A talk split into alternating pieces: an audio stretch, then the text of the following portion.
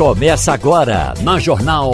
Opinião com qualidade e com gente que entende do assunto. Com Geraldo Freire, Romualdo de Souza, Wagner Gomes e jornalistas do Jornal do Comércio, deixando você bem informado. Passando a Limpo. O Passando a Limpo está começando. Tem Igor Maciel, Romualdo de Souza e Wagner Gomes. Peguei umas coisinhas aqui do varejo para gente começar Hum. e estou registrando que o nosso Ramos Silva contribui com o programa há muito tempo e está sempre presente, mas está dizendo aqui que foi internado, fez uma raspagem de próstata, está bem, vai receber alta, isso é bom. E tinha aqui o nosso Fernando Bezerra Cavalcante, desde cedo que me cobram um, desejo de boa sorte para ele, porque nos escuta o tempo todo, em Natal, Rio Grande do Norte. E teve um, um coágulo, vai fazer uma cirurgia, está lá ouvindo. Antes dessa cirurgia, quer receber um abraço, um abraço e tudo vai dar certo, amigo. Agora, essa aqui é muito boa, porque o, o professor Silvio Meira, que é uma das figuras mais brilhantes que nós temos eh, da inteligência brasileira, vai hoje às 17 horas e 30 minutos na livraria Jaqueira do Recife Antigo, ali do Passo Alfândega, fazer uma palestra. É entrada grátis, às 17h30, e acho que a gente que conhece ele só não vai se não tiver tempo. Você tem tempo, Wagner, para ir ver o do professor Silva? Hoje, infelizmente, eu não tenho como chegar lá, nesse horário. Mas né? não gostaria? Mas assim, mas, claro, claro, e recomendo a quem está Né? nos, nos ouvindo agora, você que, mesmo que não tenha conhecimento em tecnologia, porque Silvio Meira ele conhece tanto, tanto, que ele consegue traduzir a linguagem tecnológica para uma linguagem coloquial. Então, ele vai trazer informações, sem dúvidas, para quem estiver presente, informações sem dúvida inédita, Geraldo, e muito importantes. Então, é preciso, é sempre bom ouvir o professor Silvio Meira, porque ele nos faz compreender melhor o mundo atual. A gente às vezes fica trancado em nossa bolha, sem querer enxergar as coisas, e ele traz assim, de uma forma leve, ah, digamos, bem didática e coloquial também, tudo que está acontecendo agora. Então, eu recomendo. 5 e meia da tarde, vá à Livraria Jaqueira. Qual a unidade, Geraldo? É na Recife No Recife Antigo. Pronto. Uhum. Então, para acompanhar essa palestra, que é gratuita, né? Gratuita. Olha aí, veja só, Aberta, e ainda é gratuita. E ainda é gratuita. Uhum. Você vai ter educação gratuita, você vai ter informação de graça para você. Muito importante. Agora, Igor, essa coisa da, da inflação doida, você inclusive não conviveu muito por conta da idade com a inflação doida passada, né? Eu convivi. Mas eu me lembrava É, que. eu era criança, mas eu lembro. É, você- nós tínhamos uma inflação que ela pegava. é, é, ela, ela pegava quase toda a América do Sul. Né? Aliás, quem primeiro dominou a inflação foi a, a Argentina, né? com o plano austral. Depois, de- o que, a nossa Foi- felicidade. Foi Menem, né? Foi Menem? foi Carlos Menem. Foi, foi mesmo. A nossa felicidade de pegar, quando ninguém acreditava mais em nada, quando chega o pessoal. E Fernandinho, como, como dizia Roberto Jefferson, matou no peito. Né? Ele foi, reuniu com todo mundo, e, e- convenceu todo mundo. Aí vem o RV, aí ah, domina a nossa inflação. Porque o desconforto de você tomar, por exemplo, uma Coca-Cola e pedir aí, e se cobra o que você o que quiser cobrar, porque você não sabe o preço dela. Voltamos a isso. Mas, infelizmente, voltamos a isso. Eu ontem, eh, tem, eh, um quilo de castanha, castanha é um negócio caro. É caro Um mesmo. quilo de castanha, 45 reais no mercado da encruzilhada. Um quilo. Um quilo, 45 reais. Tá, não, tá, tá, Geraldo. Um quilo. Então baixou. É, não, é, é- é há muito tempo. Ele segura o preço há muito tempo. Aí eu fico procurando ver se acho mais barato, que eu acho caro. Ainda um, um, um quilo por 45. Aí, resultado. É, fui vendo e vi que o 45 é o menor preço que tem. Esse teu quilo não tem 500 gramas, não. Não- eu acho que não. Eu- Não é pelo peso, eu compro pelo, pelo Ah, você está falando do pacote. Ele não- ele não- ah, assim, que o quilo Eu- eu passa de peço 100 que ele reais. Eu É. vou ver se eu arranjo mais barato pra você. Então. Mas aí eu tenho visto por aí. É, aí, meio olha, quilo. Eu compro Eu tenho visto da, da, da 50, 55, tal, tal. Ontem inauguraram uma casa de, de ali na Quatro Cantos que vende é, amendoim, castanha, essas coisas. Deixa eu ver aqui como é que está. A casa é nova. Perguntar quanto é que um, um quilo de castanha? 60 pau. Então você pode comprar. Quer dizer, você não tem mais noção do preço disso. Né? O que é que se tem um preço que você sabe que é cachaça? Rapaz, é... Não, cachaça também não, não, tem preço estabelecido. Uma garrafa de, de canarinho, por exemplo. Não, né? o preço que a gente sabe somente é de gasolina, né? Gasolina a gente fica acompanhando fica centavo acompanhando, a centavo. Mas fora isso, ninguém acompanha mais porque realmente. Agora, você sente no, no, no, bolso, né? Você vai fazer uma compra, você vai no, no, no, mercado, vai fazer, vai no supermercado, e aí você compra algumas coisas, a quantidade de coisas que você precisa na semana dá, digamos, 100 reais. E aí você vai, uma semana depois, duas semanas depois, você compra a mesma coisa, dá 120. Uhum. Daqui a pouco dá. Daqui a pouco você está comprando menos, está dando 200. E aí você começa a. Peraí, o que é está acontecendo? É quando a gente percebe. Mas ficar realmente de olho no preço, esse é o problema da inflação, é a gente perde a noção Eu não do, vi ainda aquele remarcador coisas. que ficava permanentemente passando por você. Pra é, é, é, porque não é mais daquele jeito, é, é um cartãozinho só que ele vai lá e coloca, né? só o cartãozinho na, na gôndola mesmo, Exatamente. não tem mais isso não. Mas você, você falou que, que eu sou muito novo para lembrar disso, eu tenho duas, duas coisas muito assim que ficaram na minha cabeça para sempre em relação à, à, inflação na época. Era primeiro que você pegava o, o dinheiro, eu, meus pais pegavam o dinheiro que recebiam e o tempo todo pegava o dinheiro, tinha que correr para o banco para botar logo no banco, porque senão, se você demorasse dois dias com o dinheiro em casa, dava uma bronca, você perdia o dinheiro. Então você tinha que correr para o banco para poder depositar o dinheiro, para poder o dinheiro render alguma coisa. Senão você perdia, em dois, dois, três dias você perdia o dinheiro. O que ficou gravado na minha cabeça era que um galeto, no plano cruzado, como uhum. um galeto era um real. Ah, quando o plano real, quando mudou para o plano real, né? Exatamente. Quando mudou do, quando mudou do cruzeiro garoto, real para o real. O garoto passou a ser um real. O é. tempo foi passando, o real foi ficando. E hoje você já encontra o galeto a 40 reais o, o, o, o galeto. Está comprando caro também, porque eu compro, Não, eu compro por, eu, porque, mas eu compro por 20. Você, você compra por 20? Eu compro por mas 20. É Tem até falo. mais barato. Mas eu lhe falo, enlouquece. Ah, enlouquece. Enlouquece. enlouquece. É verdade. Se o cara lhe pedir 30, se lhe pedir 40, você, bom Deve ser isso mesmo. Você, né? é, você acaba pagando porque, porque você perde a noção do, do valor das coisas. Você é, começa, a inflação faz com que você comece a perder o, a noção do valor das coisas. Maurílio muito valor justo, né? aqui e quando ele trazia exemplos, por exemplo, da inflação, porque o Peru era inflação galopante, uhum. a Bolívia, a Colômbia, todos esses países é, eram terríveis. E aí Maurílio dizia que, olha, eu passei no Peru e fiquei, acho, fiquei impressionado que as pessoas estavam comprando fósforo a granel. Uhum. Você chega, pega uma caixa de fósforo, vende 10 palitos a um, 10 a outro. Como é que você vai?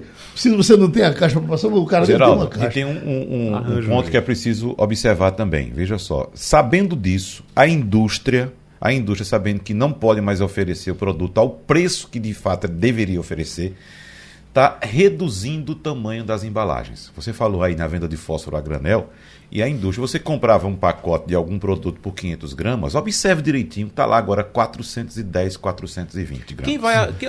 Isso não precisa nem ser na indústria. Vá num restaurante e um restaurante que você vá sempre que você pagava um determinado valor num prato, você observe que o valor ele sobe um pouco e a quantidade no prato diminui o um bife pouco. Tá menor. É um jeito de você, é, isso? é um jeito de comer fora, comer fora ficou quase que proibitivo. Ficou proibitivo. Muito tá, caro. Tá, proibitivo, realmente. Tá, é. tá, bem difícil. Agora tinha outro detalhe que o Maurício também contava, eu não cheguei a, a ver isso, mas ele dizia que você estava dentro do ônibus, você entrava no ônibus, a passagem era três reais. E de repente ela passava para quatro, cinco com você. Dentro, dentro, dentro do, do ônibus. Chegava o aviso ao cobrador. Aumentou a passagem agora. Dentro do ônibus. Quem entrou, entrou. Quem não entrou, a partir de agora é, quatro, é, é, é mais caro. Né? Exatamente. Você, você falou da, da infância, do que eu lembro dessa coisa de inflação. Eu contei essa história do salário, mas eu lembro também de outra coisa que tem a ver com combustível.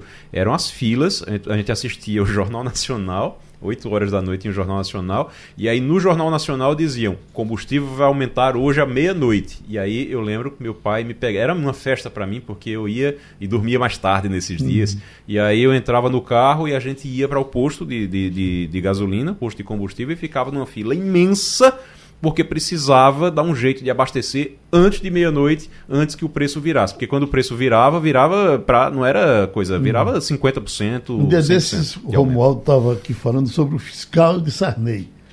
Você chegou a ver os fiscais de Sarney? Eu lembro, eu lembro. Hein, hein Romualdo? Na fiscais Sunab, de Sarney. Na Sunab. Prestaram. Não, chegava. O cara era um cara de rua que chegava é. e fechava o supermercado. É. Em nome do meu presidente da República. E a popularidade de Sarney deu um pique quando chegou o plano cruzado, uhum. né? e depois foi lá para baixo. Sarney elegeu quase todos os governadores. Sarney chegou a ter 85% de popularidade. Uhum. 85%. Dá pra você imaginar um negócio Veja desse. só. Né? Nesse plano. Mas era assim, subia, era feita a inflação. Subia do dia para a noite. Depois despencava. Depois despencava. E tu, Romualdo? Na Argentina, o presidente Raul Alfonsin, no, em meados dos anos 80, decretou o chamado Plano Austral. E a ideia dele, e conseguiu nos primeiros anos, foi zerar a inflação. Só para que o nosso ouvinte tenha uma ideia, a inflação na Argentina hoje, que é controlada, chegou a 75% ao mês. Portanto, alguma coisa deu errada na Argentina. Aqui no Brasil, a gente tinha os fiscais do Sarney, como aquele agente eh, lá no, em Curitiba, no Paraná, que baixou a porta do supermercado em nome do presidente da República, uhum. mas tinha também o tal do decreto do boi no pasto. Esse aí é que era uma aberração. O decreto do boi no pasto era o seguinte: se o dono de uma fazenda que tinha boi de corte para vender, para distribuir nos supermercados e nos açougues, demorasse a repassar a carne, o Estado poderia mandar a Polícia Federal atrás dos bois, trazer os bois para o matadouro e trazer a carne para o açougue e o supermercado, para você ver como a intervenção no Brasil do Estado brasileiro já foi muito pior do que é hoje, Geraldo. Então você está nos corrigindo. Não foi Menem que acabou com a inflação argentina, foi Raul Afonso, né? Raul Alfonsin, o homem que, aliás, brigou com o Sarney para que fosse criado um projeto que mais tarde deu nome, deu-se o nome de Mercosul. Raul Alfonsin, aquele homem de bigode, da mesma forma uhum. como Sarney, e ele não pintava o bigode ao contrário de Sarney, ele dizia o seguinte: enquanto não houver uma integração da América Latina, enquanto os nossos produtos não forem distribuídos aqui mesmo internamente, nós vamos continuar produzindo coisas para o exterior, no máximo para a gente vender pela metade do preço que poderia vender aqui na América América Latina. O Mercosul continua sendo esse fracasso de integração, pelo menos na minha avaliação. Ele, Raul Alfonsin, Romualdo, chegou a ter uma credibilidade eh, nacional, mundial, as pessoas tinham ele como pessoa muito séria. Aí depois apareceu a, a, a credibilidade de Gorbachev. Hoje você procura alguém e fala assim, bom, fulano de tal em tal canto, quem é que tem das lideranças do mundo? Onde é que nós temos alguma para dizer? O mundo está ruim de liderança, de né? O mundo está muito ruim de liderança, né? Uhum. Você não tem, você não tem gente com, com fibra, com realmente com posicionamento. Você vai para os Estados Unidos e você busca referências assim. Uhum. Você vai para os Estados Unidos, o, o, presidente é fraco, ele, firmou, ele, né? ele, aparenta fraqueza é. o tempo todo. A vice-presidente é, também caiu de cabeça para baixo. também, né? que era favorita para já agora em 24 ser candidata a presidente, não vai também. Uhum. É, a gente já ouviu o Fabiola falar sobre isso aqui. Você vai para lá para a Rússia, você tem também um presidente. Angela Merkel não está mais no Angela governo. Merkel já saiu. Agora Macron não está mais primeiro no do não, não, Macron, Macron ele tem, ele é Sabe aquele candidato, aquele político que você diz, ó, oh, não tem um melhor, bota esse aqui. Macron é isso na França. Uhum. Na França, Macron é isso. Não tem um melhor, deixa Macron. Então ele ganhou duas eleições já dessa maneira, dessa forma, por lá. E você tem, você, aí você vai para Inglaterra, vai para o Reino Unido também é um. Então assim, você não tem é, é, um nome forte. Não sei se Romualdo lembra de alguém aí, Romualdo. Eu acredito que a América Latina poderia olhar é, copiosamente e com uma certa parcimônia para o Chile. As uhum. propostas apresentadas pelo atual presidente, é, de certa forma, é, o Gabriel Boric, de certa forma, é, podem ser aquilo que o Chile tanto esperou: um líder popular carismático que tem apoio da população. O danado é que esse povo de esquerda, quando chega é, alavancado com o apoio da população, é só ver os exemplos na Argentina e aqui no Brasil, só, e também o caso de Michele Bachelet lá no próprio Chile. O caso de Gabriel Boric é, pode ser o seguinte: ele chega alavancado com esse apoio popular, com uma mudança constitucional profunda de que tanto o Estado chileno precisa, e se ele tiver juízo e se tiver uma boa assessoria pode ser essa grande liderança que a América Latina tanto deseja. Aqui no Brasil, a gente tem alguns líderes que estão, como a gente diz, aí, sim, diz assim, Geraldo, uhum. estão é, é, é, trancados por exemplo, você pode até não gostar das propostas e são, de certa forma, é, um tanto quanto reacionárias, mas o PSOL tem boas lideranças que poderiam ser essas lideranças que mostrariam um Brasil diferente. O danado é que a esquerda no Brasil é muito concentradora, é muito. É, é, é, muito estatal, então para eles tem que ter a presença do Estado em tudo e isso torna-se um certo atraso. Mas eu chamaria a atenção para o presidente do Chile, Gabriel Boric. E vamos fechar hoje a nossa temporada de entrevista com candidatos ao governo de Pernambuco e suas propostas para o Estado. A gente fala região metropolitana principalmente por conta dessa tragédia que vivemos, mas tem problemas no estado todo, nessa área de habitação, e vamos ver quem tem a melhor proposta para resolver. Nós já ouvimos cinco, vamos agora, começando a nossa entrevista com o doutor Danilo Cabral, pré-candidato ao governo de Pernambuco pelo PSB. Estamos às 9h22 e iremos até às 9h42 com essa conversa com o deputado Danilo Cabral. Bom, eu não sei se o pessoal daqui da bancada concorda comigo, mas nós já ouvimos cinco. Vamos agora, deputado, começar a conversa com o senhor. Eu não me lembro de nada de novo que alguém tenha dito nessas conversas que tivemos. Há muita crítica ao que está sendo feito aí, por conta de, de, de, modo, de lentidão, etc e tal, mas se você disser, alguém disse aí alguma coisa nova, tem algum projeto novo, me parece que eu não ouvi isso. Vocês ouviram alguma coisa que não, fulano disse aqui alguma coisa que eu não. Não, eu não vi, sinceramente, nenhuma novidade. Hum, não, veja, o que, o, o, que a gente tem que observar é realmente que muita coisa precisa ser feita. Então, às vezes, fica uhum. parecendo que a gente está precisando é, inventar a roda, mas é que a roda ainda não foi inventada. Eu doido caso. que alguém dissesse uma coisa nova. Vamos ver se o nosso Danilo Cabral traz. Eu, não há realmente outra saída. É o que está sendo feito aí agora, deputado é, claro que melhorado, mas não tem, não tem uma, uma, uma bala de prata?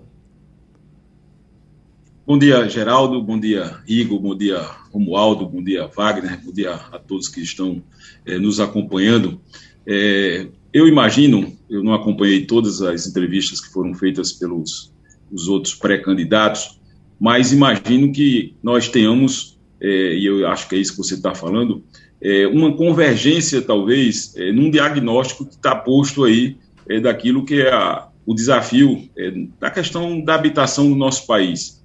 Eu também tenho uma leitura crítica sobre esse processo, ela também tem um recorte histórico, que eu acho que a gente tem que contextualizar para que a gente possa, possa entender o presente e projetar o futuro, nós precisamos é, compreender aquilo que foi praticado no passado, inclusive os equívocos que foram praticados, para que a gente possa reposicionar né, esse tema do ponto de vista é, das prioridades do Estado brasileiro.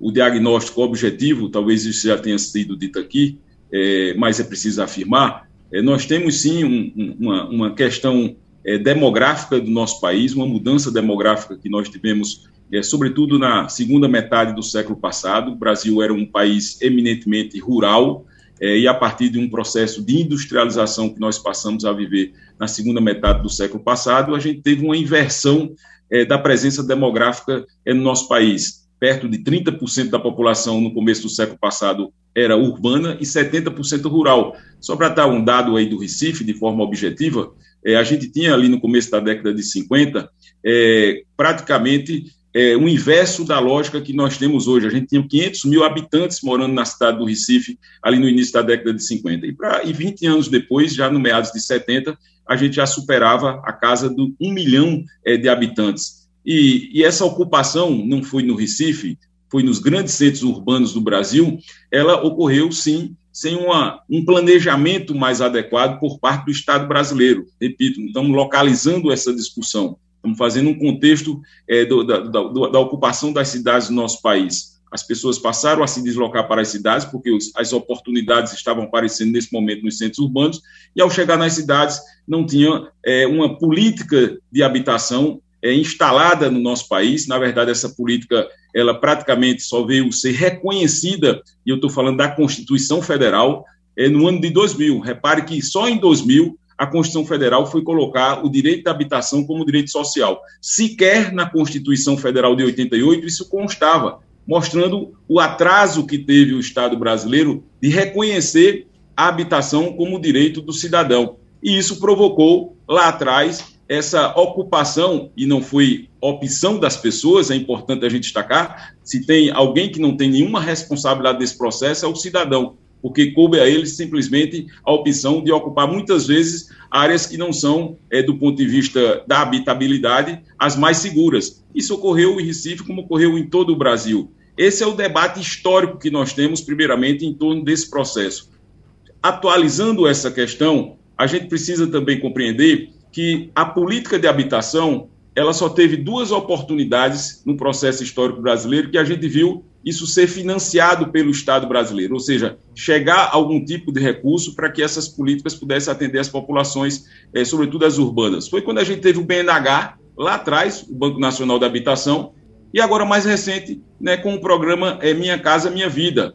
Foi essa, essa política que fez chegar algum tipo de financiamento do, do, do, Estado brasileiro vindo da União, porque de fato esse é um desafio que a gente precisa também ter essa compreensão, que é uma responsabilidade compartilhada. Eu tenho certeza que outros também devem ter dito isso, porque de fato é. Um problema com esse tamanho da complexidade, você não consegue resolver exclusivamente a partir da lógica de um ente federativo seja ele qual for, seja ele o município, seja ele o Estado, seja ele a União. Você tem que compartilhar as responsabilidades e compartilhar, inclusive, a conta também. Né? A gente precisa garantir que esses recursos cheguem. O que ocorreu recentemente, e aí já atualizando um pouco esse processo, é que a gente viu o programa Minha Casa Minha Vida, que era o principal instrumento de financiamento da política de habitação no Brasil, ele ser sim esvaziado. Tá? Isso é uma constatação. Não estou aqui fazendo nenhum juízo de valor objetivamente de caráter político, é uma constatação é, orçamentária, inclusive. Se você pega os dados de execução do Minha Casa Minha Vida, lá atrás, em 2014, eu fui buscar isso em fontes é, do sistema de orçamento da União. A gente teve em 2014 uma execução do Minha Casa Minha Vida da ordem de 11 bilhões de reais. Repare que a gente tem um déficit habitacional lá atrás, que era em torno de 6 bilhões de habitação no Brasil, aí no estado de Pernambuco, aqui no estado de Pernambuco, eu estou falando aqui nesse exato momento de Petrolina, é, a gente tem algo em torno de 200 mil. Durante esse período, inclusive com o aprofundamento da crise social, claro que isso é uma coisa que retroalimenta a dificuldade das pessoas. Então, esse déficit ele foi ampliado. Hoje já fala-se algo em torno de 8 milhões de reais de déficit de habitação no Brasil. E na linha oposta a isso, o que a gente viu foi a redução do mecanismo de financiamento, o que era 11 bilhões de reais lá atrás, em 2014, dados do orçamento de 2021, execução orçamentária, foi apenas pouco mais de 300 milhões de reais. Este ano de 2022, atualizado, nós temos pouco mais de 50 milhões de reais executados para programas de habitação no Brasil. Então, se a gente projeta isso no horizonte de um ano, vamos aí fazer uma projeção, vamos chegar ali perto de 100 milhões de reais. Ou seja, será apenas 1% daquilo que foi executado lá atrás em 2014. Ampliou-se o déficit habitacional, a gente viu durante esse decorrer é, desse tempo também as cidades incharem ainda mais, e a gente teve uma questão nova, não é relativamente nova, mas que as pessoas estão começando a ter essa percepção real, que é essa coisa da, da questão climática. Muitas vezes a gente falava disso, as pessoas falam disso, tem muita gente que fala, trata desse assunto, mas às vezes a sociedade e a gestão pública também tem a compreensão de que isso é um problema que não vai me afetar diretamente agora. Vamos deixar isso um pouco para frente.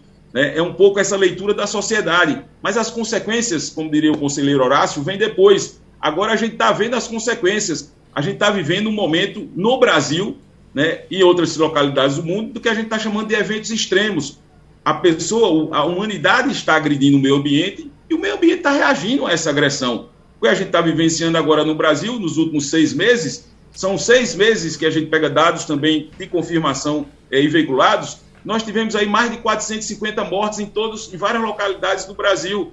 Você teve situações como essa que nós passamos aí na região metropolitana do Recife, nós tivemos isso na Bahia, nós vivenciamos isso em São Paulo, no sul do país. Ou seja, nós temos, estamos tendo período agora de secas extremas e invernos intensos e extremos. O que choveu neste período agora em Pernambuco, né, na região metropolitana, é um dado muito objetivo. Reparem que foram apenas cinco dias de chuvas e choveu quase 700 milímetros durante esses cinco dias.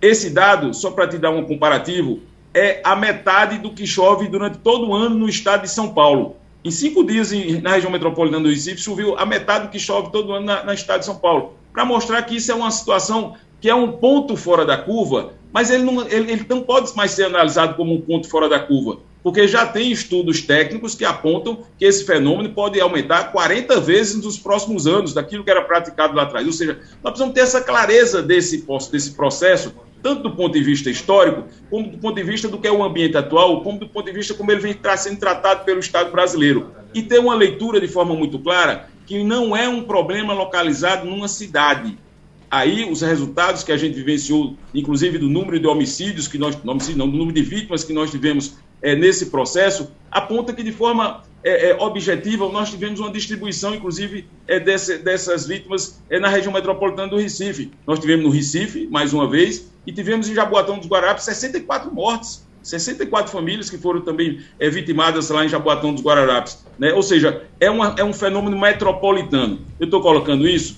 para que a gente procure abordar essa questão é, com esse olhar, perspectiva histórica, perspectiva do enfrentamento do ponto de vista metropolitano e uma perspectiva real que nós vamos tratar é priorização dentro do Estado brasileiro. O Brasil precisa fazer uma reflexão sobre esta prioridade. O pessoal está doido para lhe perguntar as coisas aqui, e o senhor vai falando aí, vai passando um fiozinho na minha cabeça. Admitido que temos tido 30 casas que caíram nessa tragédia agora não é muito pouco em relação ao que você passa por aí e vê casas penduradas. Como é que essa não caiu ainda? Vai cair. Hoje ou amanhã ela vai cair. Se não fizer alguma coisa, ela cai. Mas, Igor Marcel, você levantou o dedo primeiro. o Geraldo, é... obrigado. Bom dia, candidato. Uh, candidato, a gente ouve o senhor falar, o senhor falou agora sobre esse período e aí o senhor citou eh, questões de décadas atrás, e o senhor está correto, mas a gente tem que lembrar que mesmo nessa relação com o governo federal, mesmo quando a relação era boa, as coisas não andaram em relação a isso também. Uh, acho que o senhor estava na secretaria já quando estava em execução o projeto das barragens na Mata Sul, por exemplo.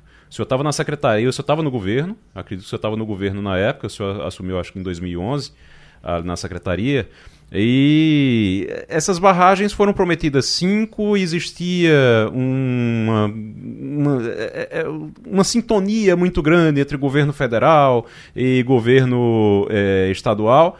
E dessas cinco barragens, uma andou, a Cerro Azul ficou pronta e as outras não, estão paradas, são obras paradas, tudo. E a tragédia que a gente teve entre 2010 e 2011, 2011 teve outra chuva forte, e aí o senhor já era secretário, é, foram grandes tragédias, coisas que a gente não quer ver se repetindo também, como a gente não quer que se repitam as tragé a tragédia que, que se repita a tragédia que aconteceu agora. É, o que é que o PSB está no governo há muito tempo também, há bastante tempo. Então, o senhor acha que o seu partido tem que fazer também uma meia-culpa, tem que também admitir que fez pouco, fez menos do que, do que poderia ter feito? Olha, é, é, Igor, primeiro obrigado pela pergunta. Acho que ela é muito importante. Permite a gente é, fazer um contexto também sobre aquilo que aconteceu também em relação a essa questão que você falou. É, primeiro que ela demonstra de forma objetiva que a parceria é importante. Nós tivemos sim um conjunto de investimentos que foram feitos após aquelas enchentes da Mata Sul. A gente fez sim a barragem de Serra Azul, e essa barragem teve um investimento da ordem de 500 milhões de reais, e ela foi priorizada naquele primeiro momento por ser a mais importante barragem, porque 70% das, das, do acúmulo de água que estava é, penalizando aquelas, aquelas cidades da Mata Sul, com o represamento feito por Serra Azul, eles passaram a ser evitados. Tem outras duas barragens que se encontram em processo aí é, de construção ainda pelo governo do estado, que representa um percentual menor, que é de panelas e de gatos, que também está em execução. Mas aquele momento foi importante, não sei se você se recorda, certamente recorda, diferentemente do que a gente vivenciou agora, lá atrás, quando teve aquele momento das enchentes, a gente viu aqui uma unidade entre Pernambuco e o Brasil. A gente viu aqui a presença do presidente Lula, diferentemente do presidente Bolsonaro, que quando veio aqui agora recentemente e deu um chau de um helicóptero e depois foi embora, anunciou aí pretensamente um investimento da ordem de um bilhão de reais que seria feito em Pernambuco, liberando esse recurso para o enfrentamento dessa situação, mentindo mais uma vez para o povo brasileiro. Eu vou te dar um dado objetivo. Eu faço muitas discussões, eh, eu, sou, eu procuro estudar os assuntos. Até ontem, de um bilhão de reais, é dado do sistema orçamentário, só tinha sido pago de todo esse um bilhão de reais, 3 milhões e meio de reais. Porque esse um bilhão de, real, de reais, na verdade, é uma dotação orçamentária que está lá no orçamento da União para previsão desse tipo de situação em todo o Brasil e apenas 3 milhões de reais e meio foram efetivamente pagos e apenas 11 milhões empenhados do governo federal em outras fontes, que eu fui consultar outras fontes também, porque poderia estar em outro ministério. Eu fui ao Ministério de Desenvolvimento Regional. Foi liberado 38 milhões de reais. Desses 38 milhões de reais, sem desmerecer aqui absolutamente o investimento que foi feito, 10 milhões de reais desses 38 veio aqui para a cidade de Petrolina, onde eu estou nesse momento, que é uma cidade que tem 350 mil habitantes enquanto Recife, que tem 1 milhão e 600 mil habitantes, recebeu apenas 2,3 milhões de reais. Isso é dado objetivo. Aí eu volto agora à situação que você falou em torno das enchentes. Diferentemente de Bolsonaro, que deu um passeio aqui em Pernambuco, mentiu para o povo de Pernambuco, anunciou investimento que não está sendo liberado, Lá atrás, a gente teve um entendimento. O presidente Lula veio a Pernambuco, esteve nas áreas atingidas com Eduardo, percorreu, foi montada toda uma operação ali para que a gente pudesse minimamente recompor a vida das pessoas e recompor a vida das cidades. E foi feita a barragem Serra Azul, e nós entregamos, como secretário das cidades, 16 mil unidades habitacionais no estado durante este período.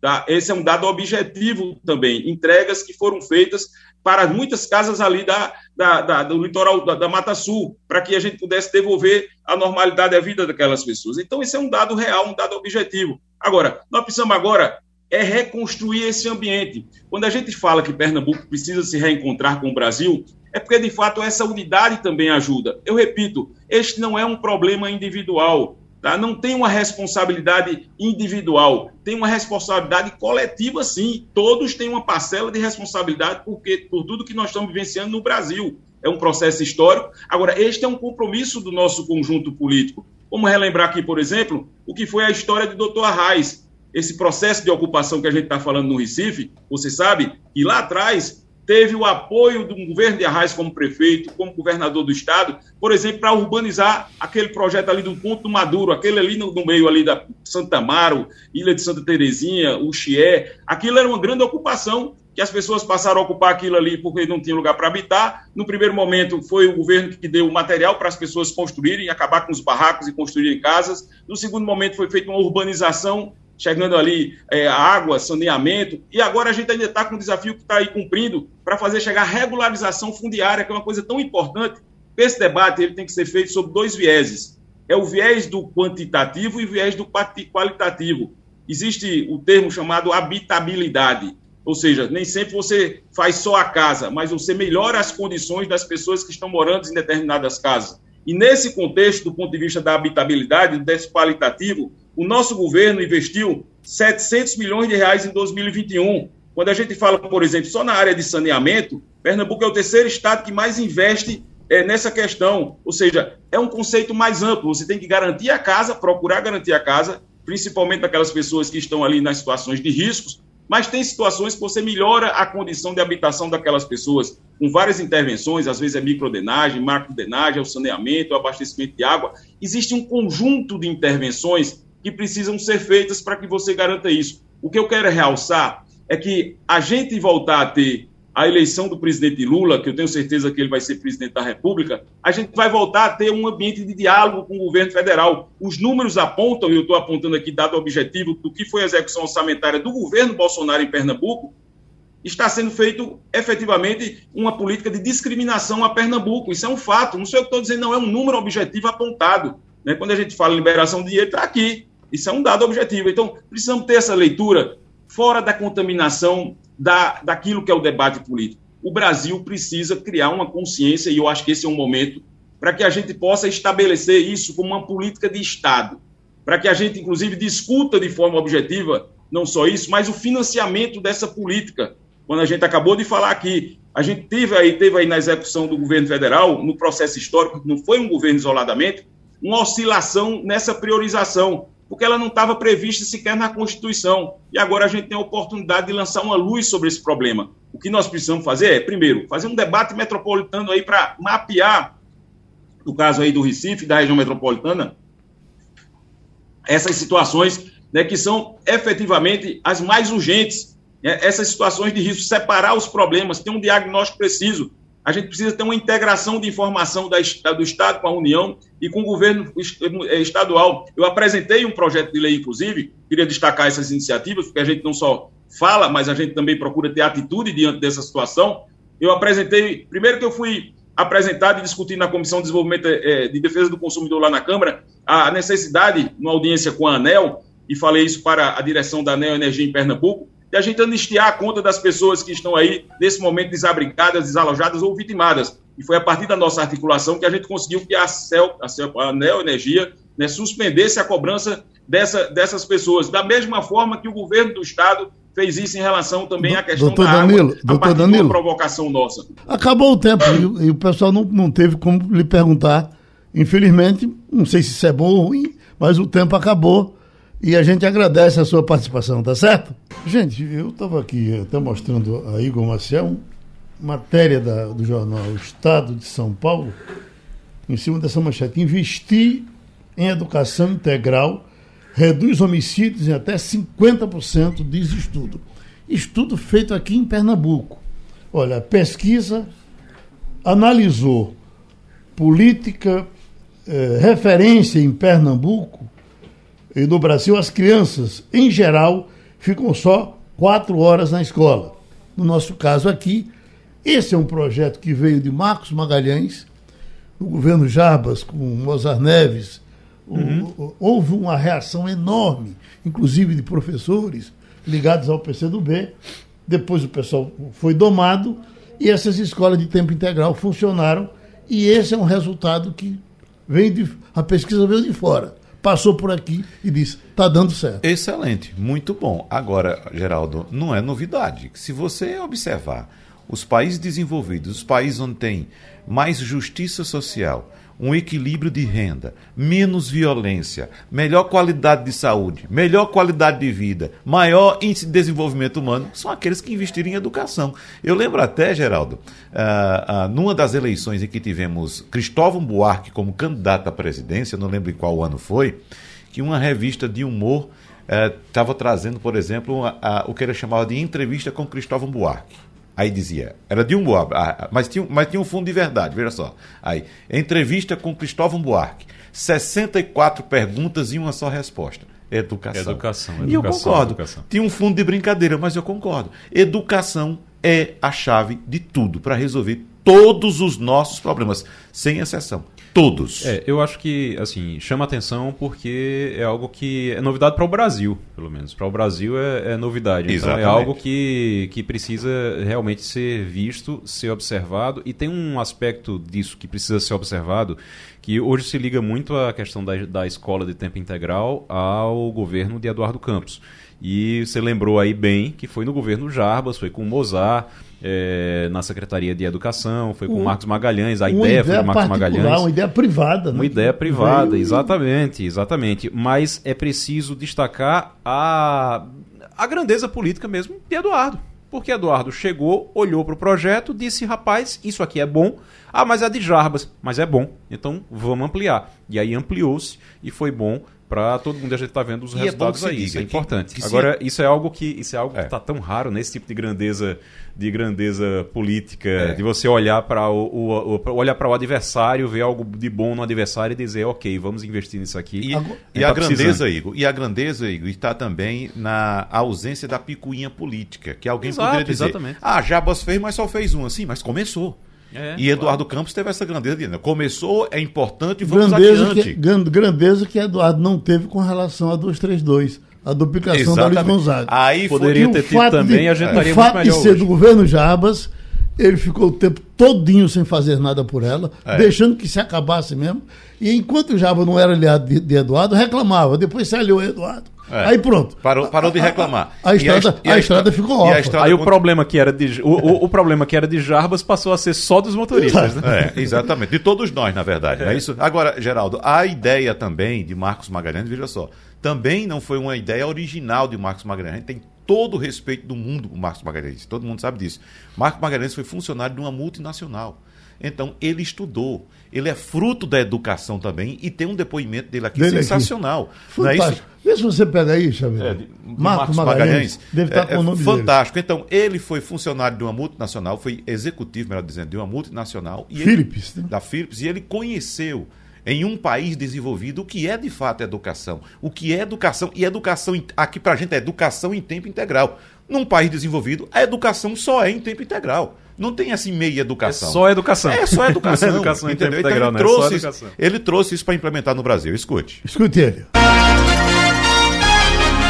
Rádio Jornal, a estação primeira da notícia, fazendo história. É, eu acompanhei de um lado uma boa escola pública e testemunhei a decadência da escola pública. E segui minha carreira, segui minha trajetória, e na empresa eu pude acompanhar essa decadência pela qualidade dos profissionais que a gente recebia. E eu sempre verificando que eu preciso de alguma forma ajudar. Por quê? Porque minha mãe falava uma coisa que eu não esqueci.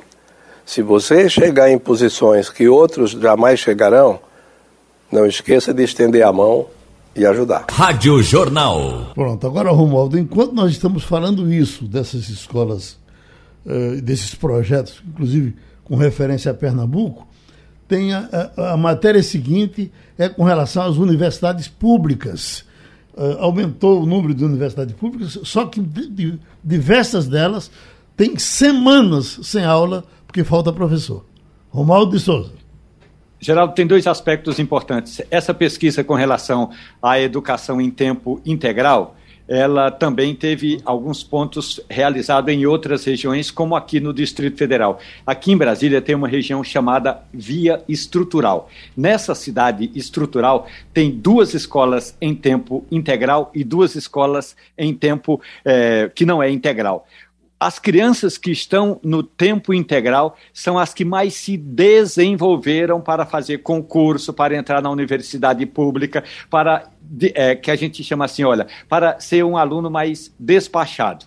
Já aqueles que ficam menos tempo na escola têm menos condições de chegar a uma universidade pública, de fazer um concurso. Portanto, é inaceitável que o Brasil ainda fique discutindo a questão da, da, da cartilha da homossexualidade, como quer o MEC, e enquanto o país precisa de ter, de fato, educação em tempo integral. Com relação às universidades públicas, é verdade. O Brasil tem poucos educadores, as universidades públicas ainda padecem de um problema sério falta de verba. Porque se for uma universidade pública estadual, o governo estadual não dá prioridade, e se forem as universidades federais, aí é que está danado mesmo. A maioria dessas universidades está caindo aos pedaços, é, você, é só você chegar numa sala de aula.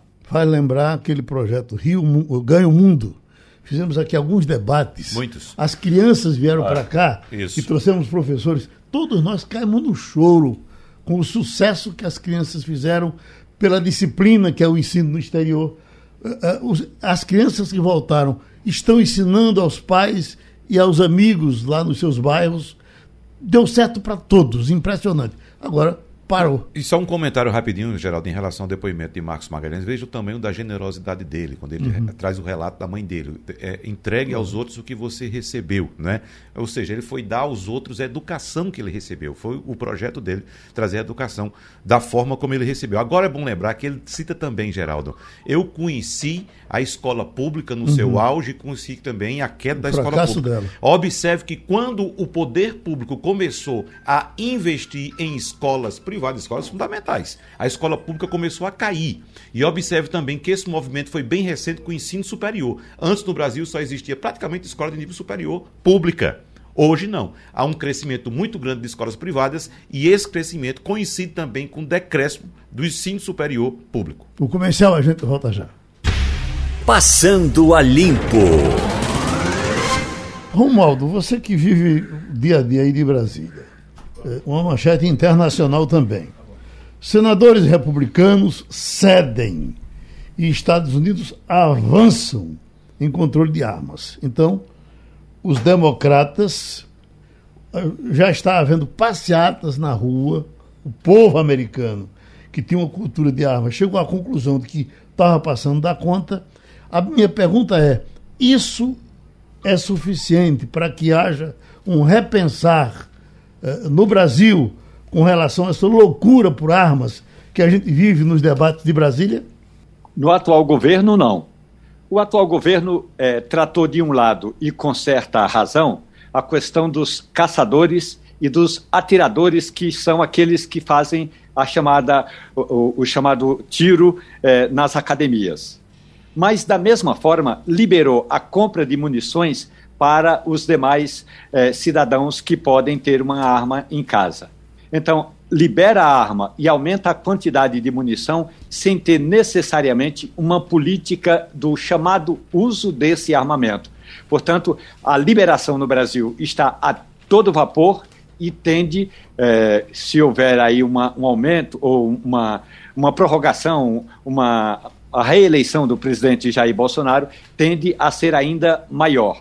O que é importante é que o Estado brasileiro hoje não tem controle e as informações que, inclusive, chegam aos órgãos públicos, a Polícia Federal, a Polícia Rodoviária Federal e ao Ministério da Justiça, é de que boa parte, ainda não há um percentual definido, mas boa parte do armamento apreendido hoje com os grupos organizados, com os chamados grupos de extermínio, por exemplo, é arma comprada legalmente. Portanto, a cultura de armar o brasileiro, de certa forma, está dando errada.